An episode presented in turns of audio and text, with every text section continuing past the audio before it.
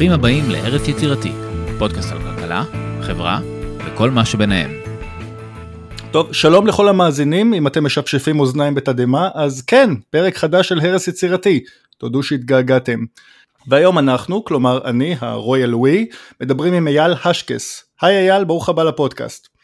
אהלן, תודה על ההזמנה, כיף להיות פה. את אייל הכרתי כמו רבים דרך הציוצים שלו בטוויטר, שסובבים בעיקר סביב עדכונים על כלכלות של השכנות שלנו, על מדינות ערב.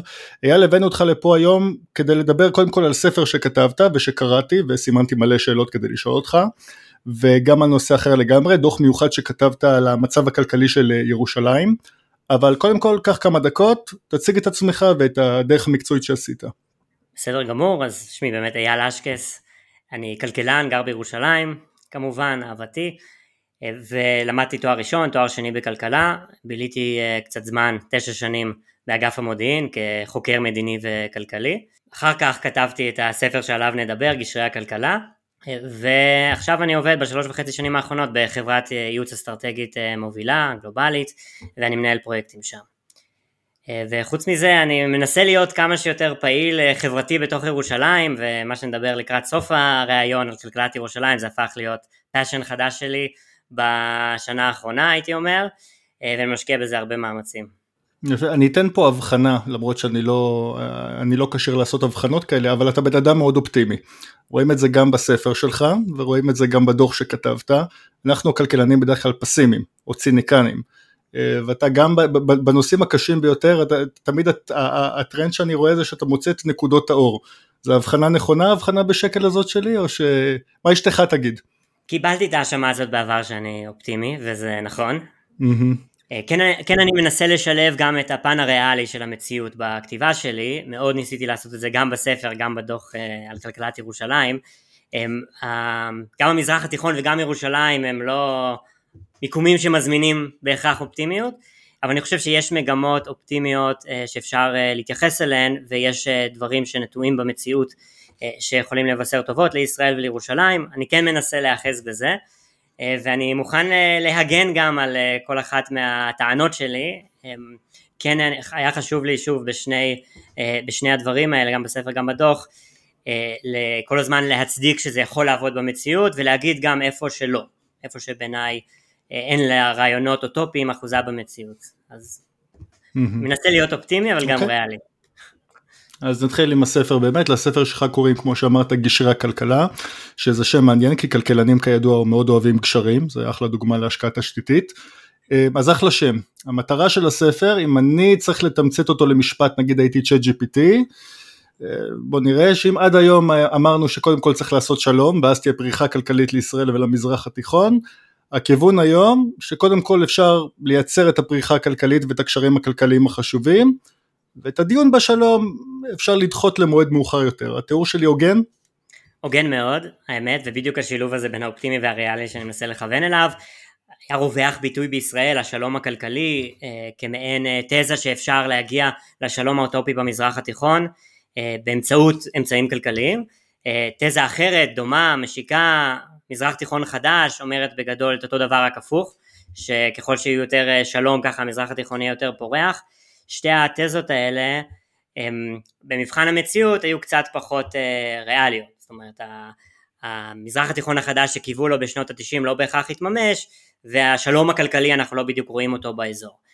אני מנסה לשלב בין השניים, לדבר על קשרים, שזה בעצם מזכיר את המילה גישור, התעסקתי גם קצת בעולמות הגישור, כשמגשרים בין אה, אנשים ניצים, אז הם לא יחזרו לאהוב אחד את השני ברוב המקרים, אבל הם כן יגיעו לאיזושהי מסגרת הסכמית במקרה הטוב, אה, שתאפשר להם להמשיך הלאה ובעצם אה, למקסם כל אחד את התועלות שלו אם אנחנו מדברים בשפה של כלכלנים.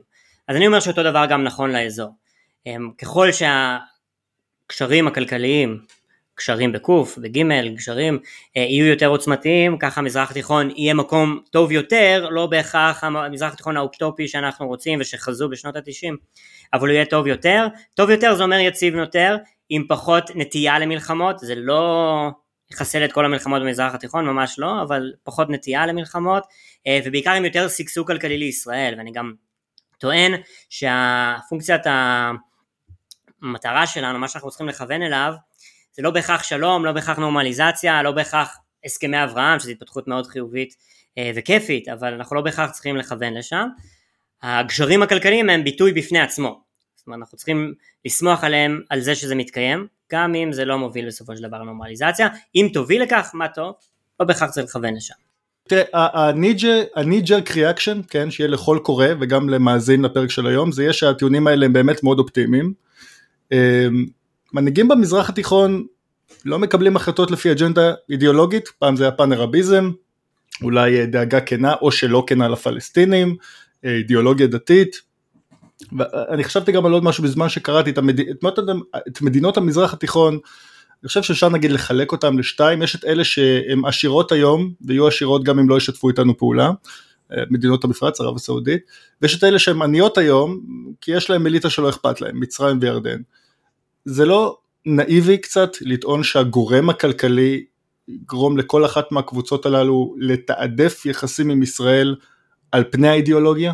אין ספק שאידיאולוגיה זה מרכיב בולט מאוד במזרח התיכון, אם זה אידיאולוגיה דתית, אם זה אידיאולוגיה לאומית, אה, אידיאולוגיות מסוג אחרות, גם אצל המנהיגים וגם אצל הפרטים, אם אנחנו מדברים אה, על נושאי טרור, אני גם מפנה את המאזינים אל הפרק אני חושב השני של הפודקאסט ש, שדיבר גם על הנושא הזה. אבל אני חושב שכל מי שמבין גיאופוליטיקה ובני אדם, מבין כמה אה, חשוב גם המרכיב הכלכלי, ואצל כל מנהיג, אצל כל מדינה וגם אצל כל פרט, יש איזשהו מנעד אה, של התייחסות לאידיאולוגיה והתייחסות אה, לשיקולים כלכליים. עכשיו אם אני לוקח את זה לקיצון אחד, אפשר להסתכל על מדינה, הרפובליקה האסלאמית של איראן, שבעיקר לוקחת את האידיאולוגיה כשהיא מגבשת מדיניות כלפי ישראל.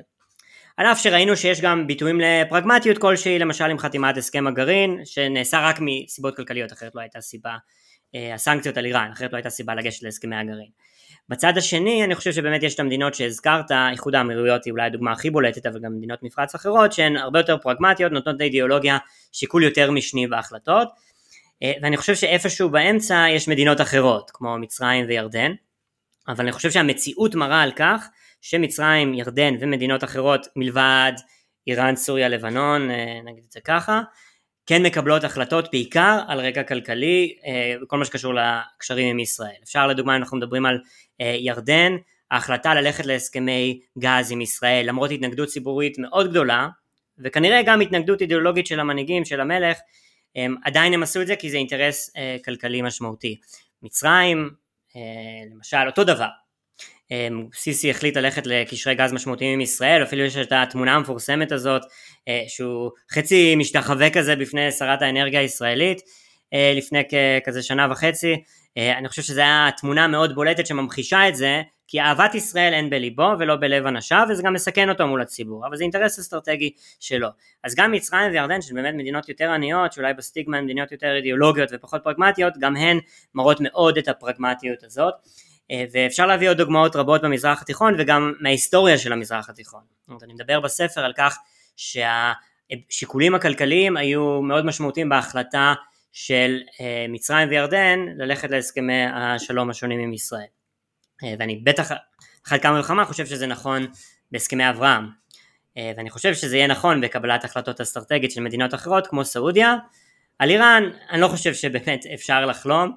אני אוהב לתת את הדוגמה שאיראן וישראל סחרו בעקיפין בעבר ואולי גם בהווה בתחום הפיסטוקים. ככה פורסם שפיסטוקים שקנו בישראל מקורם באיראן אני לא חושב שזה מקרב בין ישראל ואיראן, אה, וגם אם זה לא היה רק פיסטוקים, אה, אבל במנעד השני יש הרבה מאוד, ובהרבה הזה אפשר להתמקד.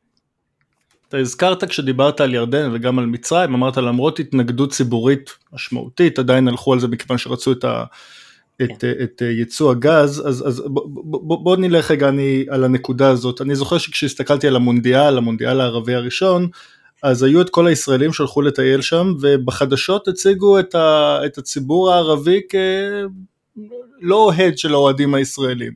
ודיברו על זה שאולי עשיתם שלום עם המנהיגים, או אולי חתמתם על הסכמים עם המנהיגים, אבל לא עשיתם שלום עם העם. רוב מדינות ערב, במיוחד אלה שאנחנו עכשיו בקשרים איתם, הם אה, דיקטטורות, מונרכיות, או, לא, לא, לא, או מדינות אה, שנשלטות על ידי אליטה מסוימת. אז אולי יכול להיות שבאמת אתה צודק והפרגמטיות הכלכלית תנצח בסופו של דבר למרות שהם לא אוהבים אותנו מכיוון שהמנהיגים רואים את היתרון אבל אם אנחנו לא נכנסנו ללבבות של העם עצמו שלטון יכול להתחלף במיוחד שלטון דיקטטורי ואז אנחנו תקועים עם הסכמים עם אה, ציבור שמאוד לא אוהב אותנו וישמח לבטל אותם. כן אז קודם כל דיברנו על ריאליות אה, ולצערי אין לי אופטימיות שאכן הלבבות ישתנו בטווח הקצר במדינות האלה. ולכן אני צריך להתמודד עם ה... אנחנו צריכים להתמודד עם המזרח התיכון שיש לנו. במזרח התיכון הזה האזרחי המדינות לא אוהבים אותנו כל כך. אז צריך להתמודד עם זה קודם כל. דבר שני היו כמה תחלופות של מנהיגים ואידיאולוגיות של מנהיגים במזרח התיכון שמאפשרים לנו לתת כמה case examples.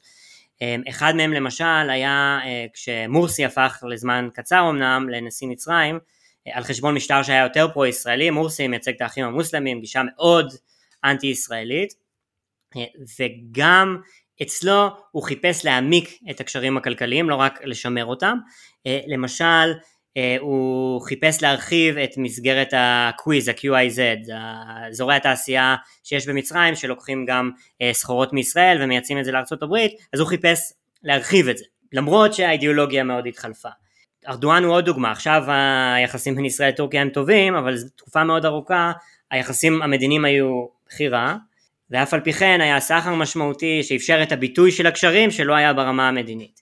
אה, ו- ויש עוד הרבה דוגמאות, במקרה הקיצוני, רפובליקה האסלאמית של איראן, אז באמת המבחן המציאות הראה שהקשרים הכלכליים לא המשיכו בטווח הארוך, זאת אומרת היה לנו עם השאה האיראני אה, קשרים אה, כלכליים אה, משמעותיים, קשרי נפט, אפילו בנייה של צינור הגז בין אילת לאשקלון, סליחה הנפט בין אילת לאשקלון ביחד, ואפילו רכש של קרקע שעדיין בבעלות איראנית היום בתל אביב.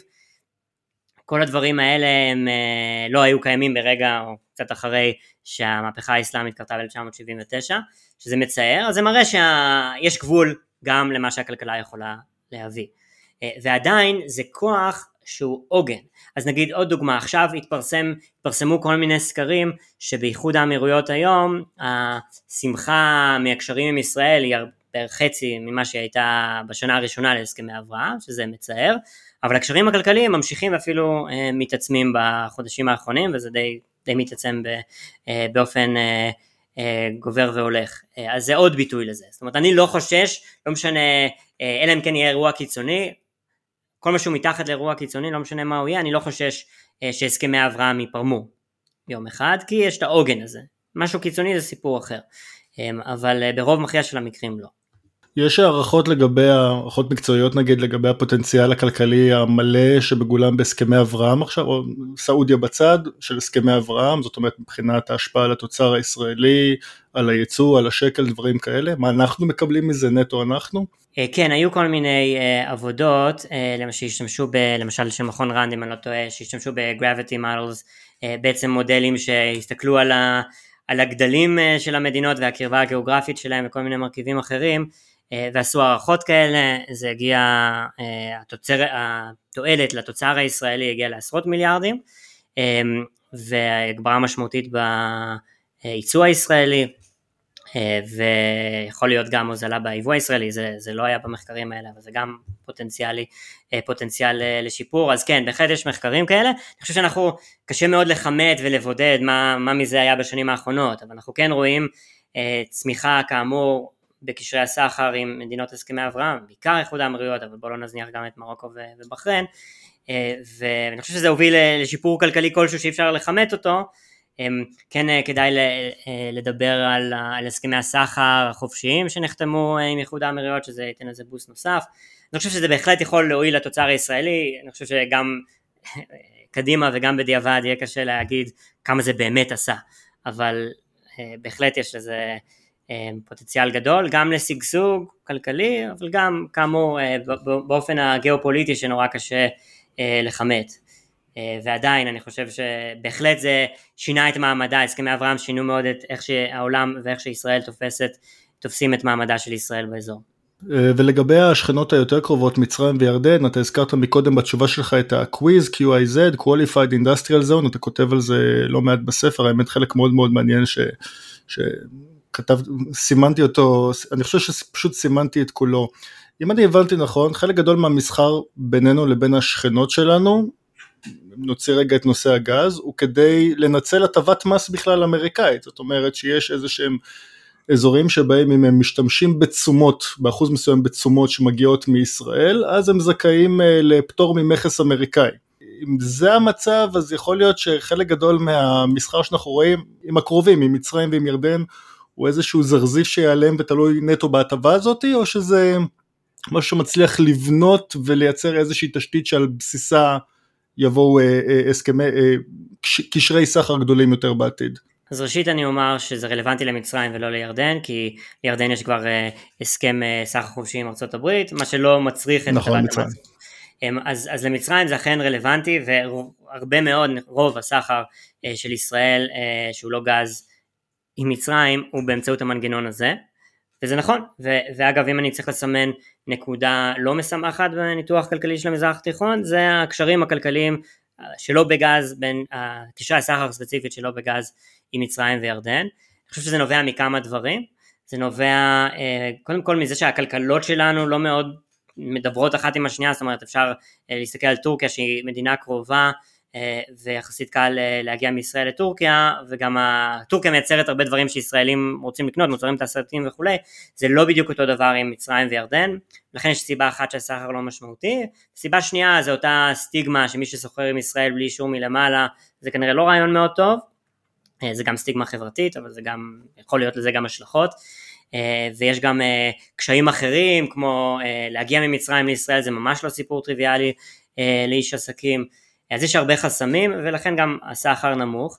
אני חושב שאם אנחנו כן מדברים על משהו אחד שאפשר ללמוד מהסיפור הזה שה QIZ הוא מה שמאפשר את הסחר בין ישראל למצרים, אפשר, אה, אפשר להגיד, שה, סליחה, בין מצרים לישראל, אפשר אה, להתייחס ה, לתפקיד הבולט של האמריקאים במזרח התיכון.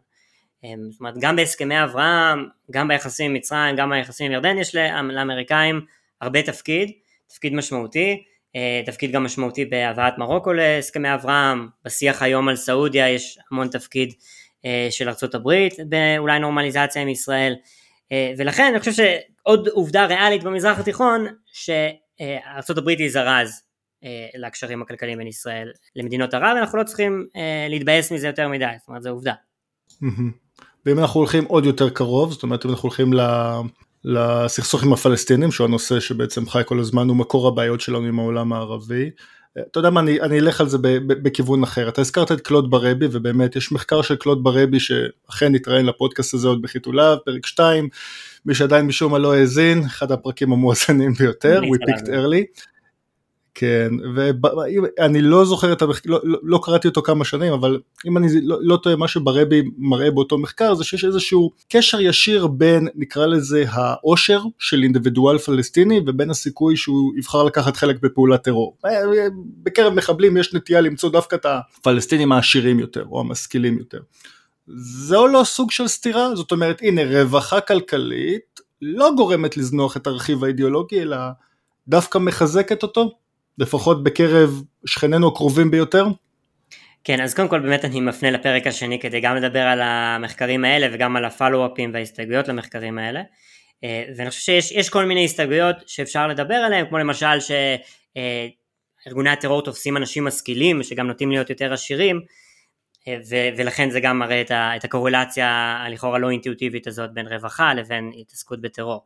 כן הייתי אומר שאני יותר פחות מתמקד בקשר בין רווחה לפחות טרור, אלא בין קשרים כלכליים לפחות טרור. והטענה שעומדת בגשרי הכלכלה, שהיא כאמור טענה מסויגת, היא שככל שיהיו קשרים כלכליים, לא בהכרח רווחה כלכלית, קשרים כלכליים יותר בולטים, ככה גם uh, מעשי הטרור ירדו.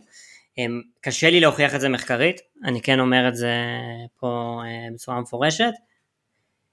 כן uh, יש, קודם כל זה עמדת מערכת הביטחון היא בפירוש שאם יש גורמים לרגיעה כלשהי אה, בזירה הפלסטינית אז זה בעיקר קשור אה, להיבטים כלכליים ויש כל מיני מחקרים אה, שגם מראים על איזשהו קשר למשל מחקר של בנק ישראל מ-2012 שהראה שביישובים פלסטינים באינתיפאדה השנייה ככל שהירידה בתעסוקה בישראל הייתה יותר משמעותית ככה גם הגידול במעורבות בטרור הייתה יותר גדולה. זאת אומרת, יש איזה שהן תפיסות שיש אה, קשר שלילי הפעם בין קשרים כלכליים ולא רווחה כלכלית אה, לבין פעילות טרור אה, והפרקטיקה קצת מוכיחה שזה, שזה צודק, זאת אומרת בשנים האחרונות יש מעל 100 אלף פלסטינים שעובדים בישראל והפלסטינים האלה למרות שהם בגיל, נוטים להיות בגיל ובמגדר שנוטה לעשות פיגועים אז באמת הם מיעוט של פיגועים, יש פיגועים ש... עובדים פלסטינים בישראל עושים, אבל זה מיעוט מאוד אה, גדול, מאוד קטן של, של פיגועים אה, בישראל. אני חושב ש, ש, ש, שבסוף בפרקטיקה המציאות אומרת שככל ששווה להגדיל את הקשרים הכלכליים הפלסטינים, יש גישות גם הפוכות, יש גם אה, את חגי אטקס ש, שגם כותב על זה כל מיני מחקרים ושמדבר גם על כל מיני צדדים אחרים אה, של הקשרים הכלכליים האלה והתעסוקה הפלסטינית אה, בישראל, למשל שזה אה, מוביל אה, לירידה במגזרים כלכליים אחרים ברשות הפלסטינית, אבל ככלל בסוף האמונה שלי, ושוב אמונה זה אומר שאני לא יכול להוכיח את זה, אומרת שכן, בוא, בוא נעצים את הקשרים האלה, ו, וגם אם לא יוכח הקשר הזה שבין הגדלת הקשרים לבין הפחתת פעילות טרור, בסוף אני חושב שזה מועיל כלכלית עם ישראל ועם הפלסטינים, זאת אומרת גם מבחינה פרקטית כלכלית אה, וגם מבחינה מוסרית הייתי אומר, כאילו בוא, בוא נדאג לזה ש, אה, שיהיה לנו שגשוג כלכלי משותף. זאת אומרת, אני בתפיסה שלי, קשרים כאלה הם ווין ווין.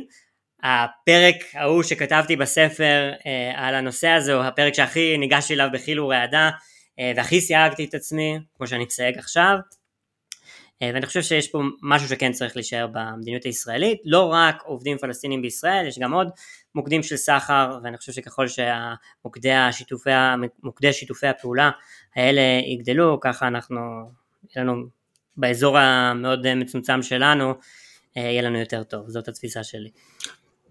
זה יהיה מעניין לראות אם יש מישהו שמסתכל על הקשר בין נגיד כמות אשרות העבודה של פלסטינים בישראל לבין, ה... לבין התסיסה או הרצון לבצע מעשה טרור, כי זה באמת, זה גשר כלכלה, אם, אם, אם, יש לנו גשר כלכלה איתם, זה הגשר כלכלה, יהיה מעניין לראות מה, איך זה משפיע. כן, אני, אני גם חושב שאנקדוטלית אמנם, אבל כן, כן אפשר אה, לחשוב על מה זה אומר, אזורים שנפגעו יותר בקורונה, כמו ג'נין, צפון השומרון, הם גם האזורים שמהם יש עכשיו אה, פעילות טרור יותר משמעותית נגד ישראל, אה, ו- ואני שוב, אני אומר שזה אנקדוטלי ולא מוכיח, אבל אני חושב שזה כן איזושהי אינדיקציה אה, לקשר הזה שאנחנו מדברים עליו. טוב, עכשיו בכותרות, ממש מהשבוע האחרון, ארה"ב מדברת על ה, על ה... מנסה לקדם בכוח כמה שאפשר איזשהו הסכם עם בין ישראל לבין סעודיה, אני הבנתי מהחדשות שהישראלים יותר סקפטיים, אבל יכול להיות שזה איזשהו משחק, אני בטח לא מבין בזה. סעודיה היא הפרס הגדול מבחינה כלכלית, או שהיא פשוט עוד מדינה אחת מבין אה, כמה שקיבלנו בהסכמי אברהם ואין לה חשיבות מיוחדת? אין ספק שהיא הפרס הגדול. היא המדינה הכי גדולה באזור, היא גם מדינה שכנה של ישראל, זאת אומרת על אף שאין גבול יבשתי משותף, אפשר לראות את סעודיה מישראל אה, ואפשר להגיע לנורא במהירות. כן, זה, זה באמת ה-Holy Grail, מה שקרוי של אה, הרצון לשנות את המזרח התיכון, וגם כלכלית וגם תודעתית אה, וגם גיאופוליטית זה, זה מאוד, אה, זה Game Changer. אז זה, זה כן יעד משמעותי למדיניות, ואני מבין את זה. כן, אני חוזר לתזה הבסיסית, שלא בהכרח צריך לכוון לנורמליזציה עם סעודיה. אה, צריך לכוון להעצמת הקשרים, בעיקר הקשרים הכלכליים, אלו קיימים היום מתחת לפני השטח, כל מיני מוקדים, אני חושב שאפשר להעצים אותם. אה, אני מדבר בספר על אה, מפת דרכים להגעה לאותה, להגעה לאותם קשרים עולים עם סעודיה, שאולי בסופו של דבר תוביל נורמליזציה. אם ברשותך אני יכול לקרוא כמה משפטים מהספר. לך על זה. אז את, את המילים האלה כתבתי בסוף 2019, הם עברו כל מיני עריכות וזה בשנה וחצי הבאות עד שהספר פורסם, ואני מדבר על מפת הדרכים בין ישראל אה, לסעודיה לחיזוק הקשרים הכלכליים אה, בשלושה שלבים, אני אומר בשלב הראשון אה, יוגדלו, תהיה הגדלת מספר חברות התעופה שיכולות לטוס מישראל מעל סעודיה, כולל אל על, הרחבת המסחר העקיף, ביקורים פומביים של אנשי עסקים ישראלים בסעודיה, והגברת התדירות של ההתבטאויות החיוביות בתקשורת. כל הדברים האלה שסימנתי כשלב הראשון במפת הדרכים קרו אפקטיבית מאז שהספר פורסם במעל שנה וחצי האחרונות, שאני חושב שזה מעיד על כך שיש התקדמות משמעותית, והיא לא בהכרח עכשיו מגיעה לנורמליזציה, אבל היא, היא מאוד משמעותית כביטוי הזה לתפיסת הקשרים הכלכליים. בשלב השני אני אחר כך מדבר על קשרים דיפלומטיים בדרג נמוך וסחר שהוא הרבה יותר פומבי, גם אם הוא לא עדיין נרשם בכל מיני מאגרים. וכולי, עד שזה מתקדם בסופו של דבר למשהו שאולי יזכיר נורמליזציה ואולי גם יהיה נורמליזציה, אבל בעיניי זה, זה מה שאנחנו צריכים לכוון אליו. מה שהדיווחים היום כשמדברים על נורמליזציה אומרים שארצות הברית וישראל יידרשו למחירים כבדים שמבחינת הממשלים הנוכחיים בארצות הברית ובישראל לא מוכנים אליהם, אם זה בישראל תמורות מול הפלסטינים, אם זה בארצות הברית כל מיני דברים שקשורים לגרעין האזרחי הסעודי ועסקאות אמל"ח, ולאף אחד מהדברים האלה במציאות הנוכחית, כנראה שהקרקע לא בשלה, לא יודע אם היא תהיה בשלה, ולכן אנחנו לא צריכים איזה ויתור דרמטי מצד האמריקאים, מצד הישראלי, כדי להגיע לזה, זה לא, בעיניי זה לא צריכה להיות המדיניות, אלא אנחנו צריכים לבנות את זה בהדרגה, מה שעובד. וזה עובד, רק השבוע היה, הייתה הכרזה סולאר אדג' חברה נסחרת בארצות הברית אבל חברה ישראלית שתבנה אנרגיה מתחדשת בסעודיה שזה די פומבי אף אחד לא אף אחד לא, לא יודע שזה חברה ישראלית. הייתה הכתבה הכי נקראת בבלומברג, היה רשום ישראלי סולר אג' בזה, זה היה מדהים לראות את זה, כן. כן, בדיוק, וזה לא פעם ראשונה ש, שיש קשרים כאלה בשנה האחרונה, אבל, אבל זה אולי מאוד משמעותי, אני לא יודע מה המצב היום, אבל סולר אג' לדעתי החברה הישראלית הכי גדולה בשווי שוק, לפחות היא הייתה באיזשהו שלב בשנים האחרונות, ו, ואני חושב שזה מאוד משמעותי. אה, בגדול מבחינת פרויקטי תשתית שמוצעים, אה, שמוצעים אה, בינינו לבין שכנותינו, יש כל מיני פרויקטים שהמטרה שלהם זה לעזור לקידום הסחר הכלכלי והרווחה הכלכלית בכולם, מדברים על רכבות ארוכות וכאלה, אתה רוצה לתת לנו תקציר לגבי הפרויקטים העיקריים שמעלים ומה יכול להיות להיות היתרונות של השקעה בהם בעתיד? כן, זה עולה מפעם לפעם לכותרות, המסילות מהמפרץ למפרץ, המסילות לשלום אזורי, אמ, זה יכול להיות מאוד משמעותי, כבר היום יש אה, טרנזיט של סחורות אה, בין העולם הערבי דרך ירדן אה, לבין, בתוך ישראל לנמל חיפה והחוצה ובכיוון ההפוך. זה מראה שיש ביקוש לסחר של אותן מדינות שאין להן גבול בים התיכון, שאין להן מוצא לים התיכון, להשתמש בתשתיות הנמל הישראליות. אני חושב שיש משפט קיום גם לרכבת מסעודיה אה, לישראל. מה שמתפספס קצת בשיח הציבורי הזה זה מה בפועל נדרש כדי לעשות את זה, כדי שיהיה את, ה, את הרכבת הזאת. בישראל זה מקטע שהוא לא טריוויאלי אבל הוא גם לא עכשיו איזה מהפכה, אה, מבית שאן ועד מעבר הגבול עם ירדן. אה, סעודיה השלימה את תשתיות הרכבת שלה. מה שחסר זה אותו מקטע בירדן שאף אחד לא מדבר עליו וכל שיח על התשתית הזאת על החזון האוטופי של רכבת מסעודיה אה, ל- לישראל לא מדבר על זה. ואם הוא לא מדבר על זה אז הוא לא, הוא לא באמת מקדם אותנו לכיוון ריאלי כלשהו. אה, ואני מחכה לראות שמדינאים יקדמו גם את זה. אה, זה יכול להיות בהרבה דרכים שונות אבל כרגע זה לא, זה לא מקודם. ועד שזה לא יהיה החזון הזה לא יתממש. אם החזון יתממש יהיו לו יתרונות משמעותיים. זאת אומרת גם אם רק אחוז מהסחר הסעודי יוסט אה, לכיוון של הים התיכון אה, דרך ישראל זה מיליארדים ו, אה, זה יכול להיות משמעותי גם לסעודיה גם לישראל גם למי שגוזר את העמלות בדרך. וגם עוד איזשהו סממן של קשרים כלכליים גוברים, אגב לא חייבים שוב להיות עם נורמליזציה. אז זה, זה, זה מסר שחשוב לי להעביר בהקשר הזה. טוב, רק אולי נקודה אחת אחרונה לגבי הספר לפני שנעבור ל... ל... נעבור הביתה לירושלים. כן. אה, איזה, איזושהי נקודה שעלתה לי בזמן שקראתי אותה ואני לא יודע אם תהיה לזה תשובה זה פשוט משהו מכיוון שקראתי אותה תוך קראתי את הספר תוך כדי שפרצה מלחמת אה, רוסיה אוקראינה וחשבתי על, ה, על המעמד של רוסיה בתור הפריה סטייט החדשה כן היא המדינה המרושעת היום ביותר בעולם. היו קשרים כלכליים משמעותיים בין אירופה לבין רוסיה, גם מעבר לגז ולנפט, היו קשרים כלכליים משמעותיים גם מבחינה בנקאית, גם מבחינת אה, מסחר, אה, דגנים וכדומה. והדברים האלה כולם, אה, תוך שנה, שנה וחצי של מלחמה נעלמים. זאת אומרת, אנשים, חברות לא רק חותכות קשרים, אלא יש סנקציות מלאות לגבי רוסיה. אם בין מדינות שהן לא אויבות היסטוריות כל כך, ההיסטוריונים לא יסכימו איתי, אבל אם בין מדינות שהן לא כאלה אויבות היסטוריות, בין רוסיה לבין אירופה, מלחמה אחת רעה יכולה לשבור את הקשרים הכלכליים, אני תוהה מה יקרה לקשרים הכלכליים שאנחנו בונים פה עם מדינות המפרץ לצורך העניין, במלחמה הקשה הבאה של ישראל, אם וכאשר תהיה. וכי אני תוהה עד כמה הגשרים האלה חזקים, כמה הם יחזיקו מעמד בעתיד, ברגע שנצטרך לבחון אותם. אז זו תהייה חשובה והיא מעסיקה אותי הרבה, ושאלו אותי את זה הרבה אחרי שהמלחמה, אה, שהפלישה הרוסית לאוקראינה החלה. אמ, קודם כל אני חוזר למה שאמרתי ב, ב, ב, יותר מוקדם בשיחה, שבאמת זה לא כוח אבסולוטי, זה, לא עמיד לזעזועים משמעותיים וקיצוניים. אה, ורטרואקטיבית אפשר להגיד שהזעזוע הזה עם אה, בין רוסיה לאוקראינה, אירופה, היה זעזוע מספיק משמעותי. כן, בעוד אנחנו מדברים, עדיין עובר גז מרוסיה לאירופה, זאת אומרת הקשרים הכלכליים עוד נשמרו, כמובן ירדו מאוד, אבל לא מספיק, זאת אומרת התמריץ הכלכלי היה מספיק משמעותי עבור אירופה, שלא יכלה פשוט לחתוך את כל היבוא שלה מרוסיה, ובעצם זה אומר שהיא עדיין מממנת את מאמץ המלחמתי הרוסי, שזה הדבר האחרון שהיא רוצה לעשות מבחינת מדיניות. אה, זאת אומרת יש פה עדיין תמריץ כלכלי שגובר על אידיאולוגיה ותמריץ מדיני אה, בהקשר הזה מה, שאירופה רוצה.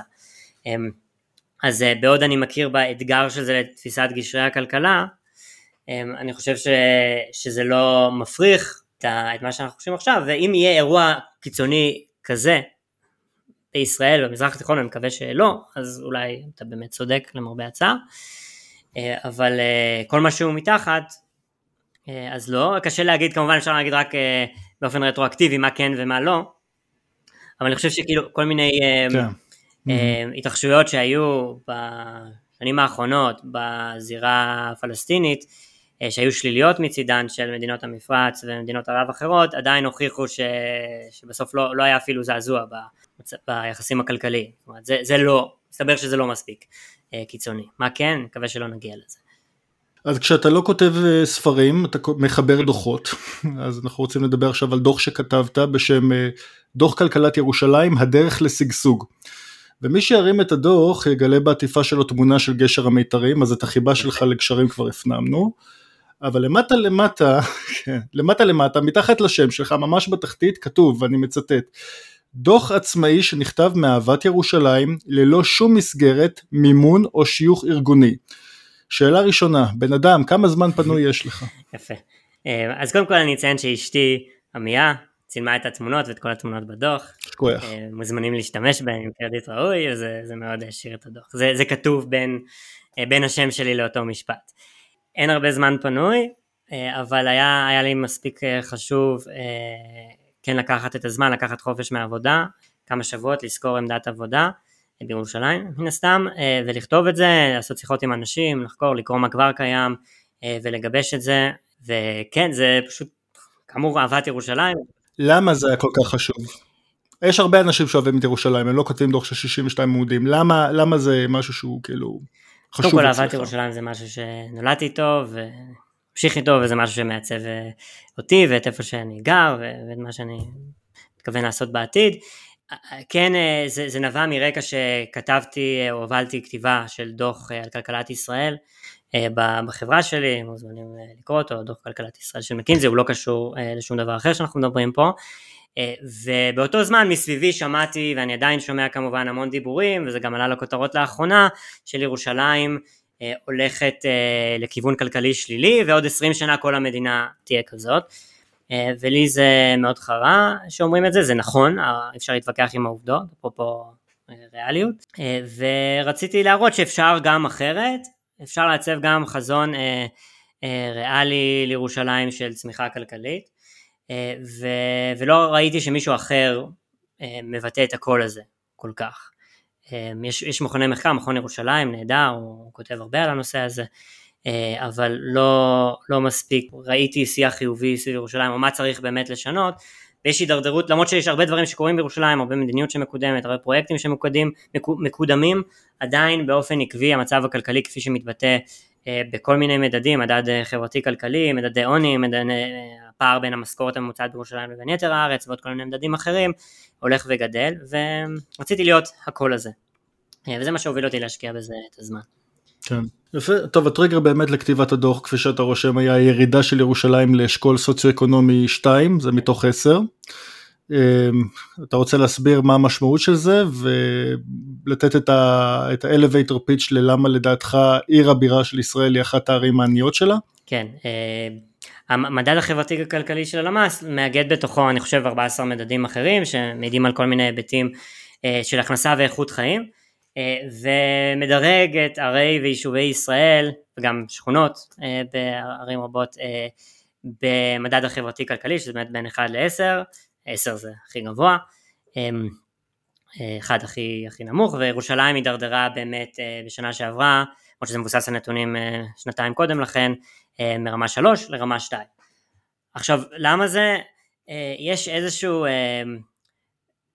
vicious cycle, כאילו איזה מעגל איזון שלילי, אני חושב, שלא יודע, קשה להגיד מאיפה הוא התחיל, אבל, אבל בגדול, אמ, אנשים עוזבים את ירושלים, עובדים, משכילים, צעירים, עוזבים את ירושלים, חברות לא מעסיקות עובדים בירושלים, לכן אין חברות בירושלים, אה, וזה אומר שהעובדים גם לא יישארו בירושלים וחוזר חלילה, למרות ההזדמנויות הנהדרות של ירושלים, האוניברסיטה אה, העברית המשמעותית, המובילה וכולי שיש פה, אה, אה, ועוד אה, דברים רבים. וכן חשוב גם להגיד שירושלים היא עיר נורא מורכבת ואם תרצה גם מיקרו-קוסמוס של המזרח התיכון וזה גם הדבר המרכזי שהרבה אנשים אומרים על ירושלים שיש בה אוכלוסיות, אה, האוכלוסייה הערבית במזרח ירושלים והאוכלוסייה והחברה החרדית שלא משתתפות מספיק בשוק העבודה הירושלמי והישראלי.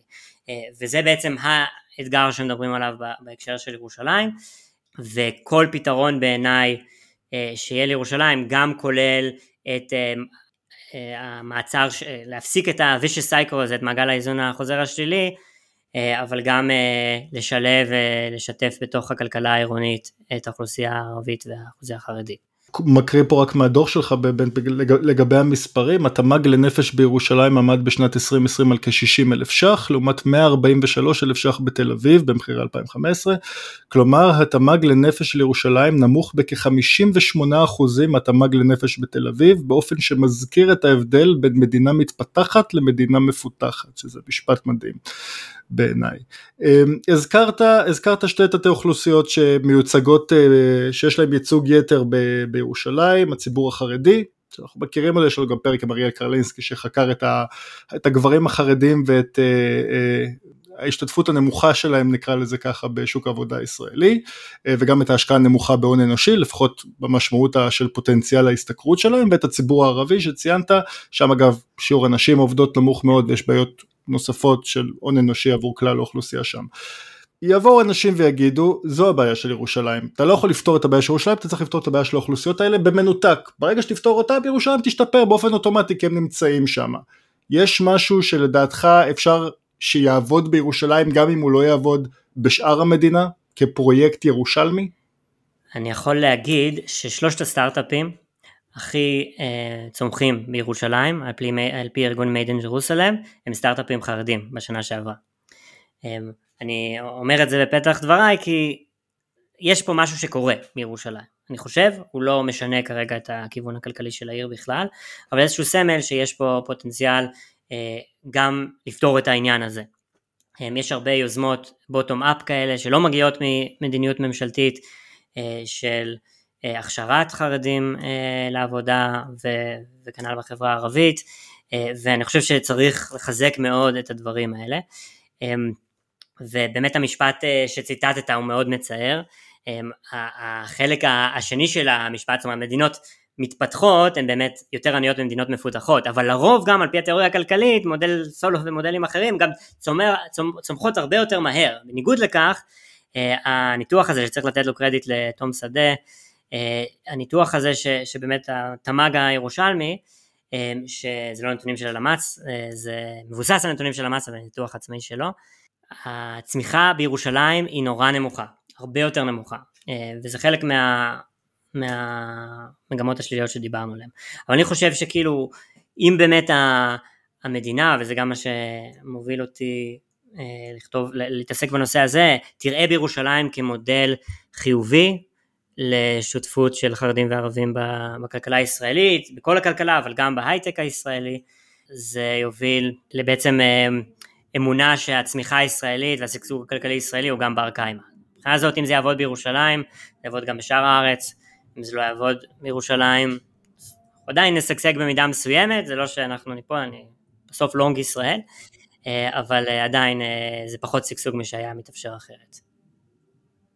טוב אז דיברת על הייטק ואם יש משהו שאני אהבתי בדוח זה שאתה על כל נושא שדיברת על שלושת הנושאים הגדולים שדיברת עליהם אתה נתת אה, דוגמאות מהעולם. זאת אומרת לקחת עיר בעולם שהתמודדה בנפרד עם נושא דומה וניסית להראות אה, מה היא עשתה. אז, אז בשביל להראות איך מפתחים אקו סיסטם בירושלים נתת את הדוגמה של איינדובן ההולנדית אתה רוצה להסביר למאזינים מה הם עשו שם ולמה אתה חושב שזה יכול לעבוד גם בירושלים? אז מה שעשו בעיר הזאת, וזה היה בהובלה של ההנהגה המקומית, זאת אומרת של ראש העיר שם, אה, יצרו שותפות אה, בין אה, העירייה, ש, שגם חלשה במידה מסוימת על המטרופולין מסביב, התעשייה, חברות הייטק וחברות אחרות, והאקדמיה, מרכיבים שיש בירושלים ובישראל, ויחד יצרו מעין רשות שכל מה שהיא עשתה זה לקדם את ההייטק אה, בעיר הזאת אה, ועשתה את זה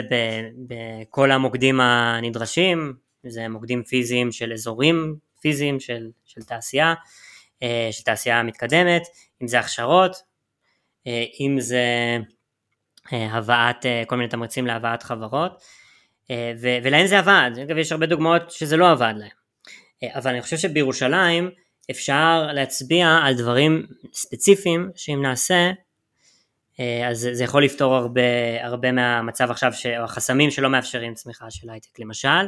אין כיום, בקושי יש היום חברות רב לאומיות בירושלים, יש אה, נגיד את אינטל אה, ונציגויות מאוד קטנות של חברות אחרות, אבל חברות אחרות שהביעו עניין להגיע בעבר לא הגיעו כי אין פשוט מקום פיזי, לא אזרח העיר ולא בעיר עצמה, והמשרד הנדל"ני, הנדל"ן המשרדי, סליחה, באיכות גבוהה, ש...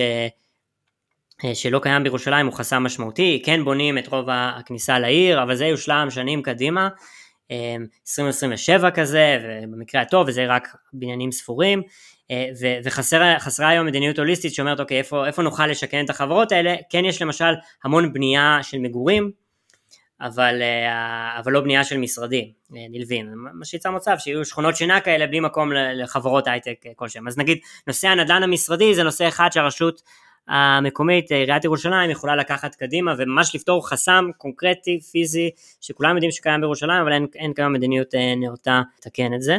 אה, ואפשר לעשות הרבה דברים אחרים כדי להביא חברות רב-לאומיות, בניית אה, תנאים, תנאים, בניית תנאים פיננסיים, והכשרת עובדים וכל מיני דברים כאלה שכן כן זה מנופים שעשו בהולנד ואפשר גם לעשות בירושלים בעיניי. הסתכלתי, יש לך חלק שאתה מתייחס למגזר התיירות בירושלים, יש שם מין גרף שמראה את התיירות בתל אביב, בערך שלושה מיליון תיירים ב-2019, אתה מדבר על ירושלים שזה ארבע וחצי מיליון תיירים אה, אה, בשנת, שוב באותה שנה, ואתה משווה את זה לכל מיני ערים בינלאומיות אחרות, ואני הופתעתי לגלות שירושלים היא מקבלת בערך אותה כמות תיירים של בריסל ואני לא מבין מה יש לעשות בבריסל.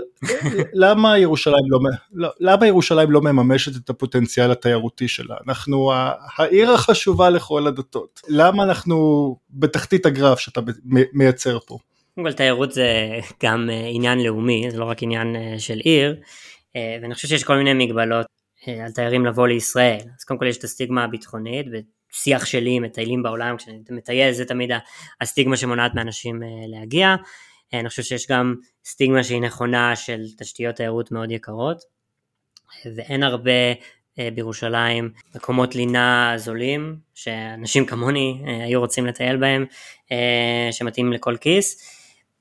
והעניין הביטחוני בירושלים הוא כמובן מאוד בולט ומשפיע, וכל הדברים האלה ביחד אומרים שפחות הפוטנציאל אה, לא מתממש. אה, וזה משהו שאפשר בכל מיני דרכים גם להפחית את החסמים על תיירות, אה, גם אתרי התיירות לא מתוחזקים, המידע לא נגיש, יש הרבה דברים שאפשר גם לשפר בתעשיית התיירות. בוא נגיד תעשיית התיירות היא לא תעשייה עם high value add מבחינה כלכלית, אז היא לא עכשיו תשנה את הוקטור הכלכלי של ירושלים, אבל זה כן אחד מכמה תעשיות, אם מסתכלים ברמה ההוליסטית, שכן יכולות לתת לירושלים קטר של צמיחה. היא כן מייצרת הרבה מקומות עבודה לעובדים לא מיומנים, אתה לא צריך תואר כדי לעבוד עם תיירים ברוב, נכון. ה, ברוב נכון. התחומים. יש, יש את הנקודה הזאת. אמ, בחלק השני של הדוח אתה מתייחס להון אנושי ויש שם את המשפט הזה שתמיד מתרגר אותי עוד מימי איילים משיכת כוח אדם איכותי אל ירושלים ומניעת הגירה שלילית מה, מה זה כוח אדם איכותי מי זה האנשים שאתה רוצה למשוך לירושלים תיזהר כולם איכותיים, אה, אז אה, אני לא, לא בהכרח מתייחס לכוח אדם כזה או אחר, כן אם אנחנו מתייחסים לצורך בשגשוג כלכלי של ירושלים, אנחנו כן רוצים אה, למשוך עובדים עם השכלה, ובעיקר בעיקר למנוע הגירה של עובדים מיומנויות עבודה. המשפט שמופיע אני חושב בתחילת הפרק, הפרק על ההייטק, אומר שענף הייצוא הכי גדול של ירושלים זה סטודנטים למקצועות הטכנולוגיה, אה, כי בהיעדר מקומות עבודה בירושלים, הסטודנטים פשוט, זה הסיפור הכי ישן פה בעיר, כולם עוזבים, כאילו זה התחושה, זה התחושה של מי, כל מי שגר פה וחווה את הטראומות של החברים שלו, עוזבים כל הזמן, כולל אה, עבדיכם הנאמן, ו, ו, וזה משהו שאני מכוון, ש, שחושב בדוח שאם יישמו את הצעדים האלה יצליחו למנוע, זאת הכוונה שלי במשפט הזה. אוקיי, okay. אם מדברים על אותו מנגנון איזון חוזר, אז בעצם אה, אם אני כוח אדם איכותי שרוצה להגיע לירושלים, כן, רוצה להגר, אני חושב את הדבר הבא, אני הולך לשלם ארנונה, אה, ואני הולך לקבל הרבה הרבה פחות, מכיוון שאני הולך לסחוב על הגב אוכלוסייה מאוד מאוד גדולה שלא לא משלמת ארנונה או שמשלמת מעט מאוד וצריך להעניק לה הרבה שירותים.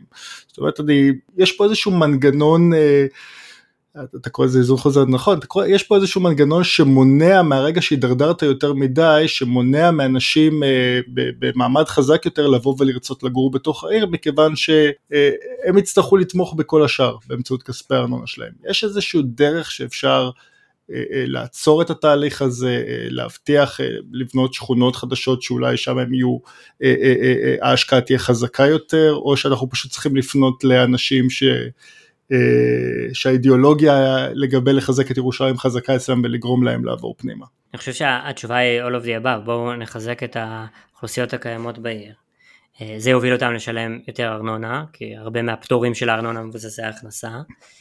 אה, ו- וגם אם אנשים מבחוץ יגיעו, כי טוב פה בעיר, כי יש מקומות תעסוקה, כי איכות החיים היא גבוהה, אז, אז זה גם יחזק את העיר ואת ההכנסות של העירייה, כדי שתוכל גם לממן תשתיות יותר טובות. התחושה היא תחושה נכונה.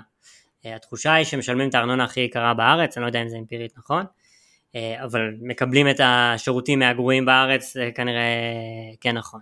אה, כן יש שיפור מסוים בשירותים ש, שמורגש בשנה האחרונה, אבל זה לא, לא מספיק ו, וזה רק מסייע להשכיח זמנית את מה שמגמות העומק אומרות.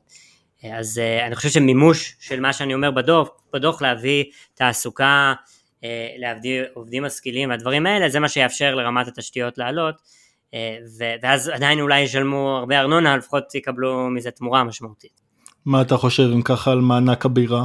תראה, אני חושב שראוי שהמדינה תתמוך בבירה, זה קורה במדינות אחרות, למשל בגרמניה וברלין, אז כן ראוי ש, שזה ייבנה, שמדינת ישראל תסייע לירושלים להיבנות. אה, ועדיין אני חושב שירושלים צריכה לעמוד בפני עצמה, ואם מענק הבירה הזה מוענק, בצדק כאמור לדעתי, אז כדאי שהוא יושקע בדברים שמעודדים אה, צמיחה מירושלים. אגב, אם כבר מדברים על היחסים בין הממשלה אה, לעיר, אני חושב שאחד מהמנופים המשמעותיים לשיפור הכלכלה הירושלמית זה הפיכה שלה ל ecosystem ממשלי, כמו שקורה למשל בברלין, אה, שזה בעצם מצב שבו יש שם גם גופי ממשלה אבל גם את כל ה ecosystem מסביב של חברות שעוסקות בתחומים משיקים וגופי תקשורת ומכוני מחקר, אה, ecosystem שלא ממש govtech, ecosystem שלא ממש מתממש בירושלים היום.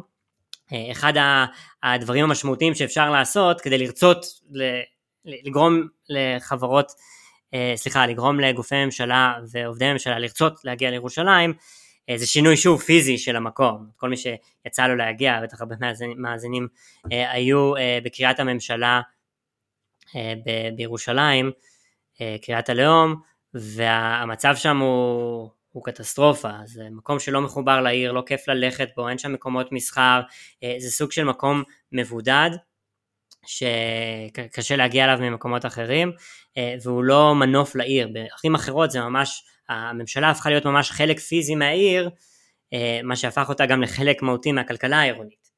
ואני חושב שזה עוד מנוף פיזי קונקרטי שאפשר לעשות לעיר, ולמשל לזה מענק הבירה יכול לשמש. איפה אתה רואה את החסמים הגדולים ביותר כדי לעשות את מה שנדרש, את מה שאתה מתאר בדור שלך כדי לשפר את ירושלים? מה היום עוצר אותנו מזה? אין תחושה שיש חזון הוליסטי לעיר. אמ, אין תחושה שיש מישהו ש, שמסתכל על העיר, אוקיי, אסטרטגית מה צריך לעשות כדי להצליח. בוא נסיר את כל החסמים שדיברנו עליהם בהייטק, בממשל, אה, בתיירות, בשאר הדברים שדיברת עליהם בדוח, יש דברים של תשתיות, של חינוך, של הכשרות, הרבה דברים שאין חוט מקשר ואין חזון הוליסטי. אה, וזה שוב אחד מהטריגרים שלי לכתוב את הדוח הזה, אה, שיהיה את החזון הזה. ואגב אני גם מכוון בעצמי להשפיע על מימוש החזון בירושלים ככל שאני יכול, חילקתי את הדוח הזה לכל מי שיכול להשפיע בעיר, אה, וגם אני מכותבי המצע של תנועת התעוררות לבחירות הקרובות, שיתקיימו בעוד שלושה חודשים. אני חושב שאם זה יעלה בשיח לקראת הבחירות, זה יכול להיות עוד זרז להעלאת הצורך בחזון הזה וגם למימוש שלו בסופו של דבר. תן כמה מילים על תנועת התעוררות, מה עומד מאחורי האידיאולוגיה שם?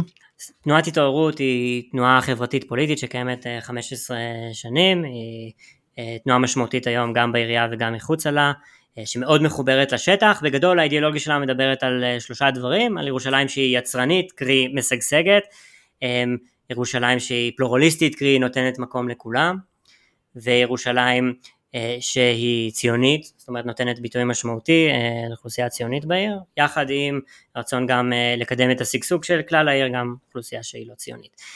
וזה מה שתנועת התעוררות עושה, החזון הזה, האידיאולוגיה הזאת מדברת אליי, ולכן אני רוצה לתמוך בה ולעודד אותה לאמץ חזון את החזון שאני מדבר עליו ואחר כך גם לממש אותו בעירייה, מקווה שזה ייתן בוסט למאמצים להביא את ירושלים לשגשוג.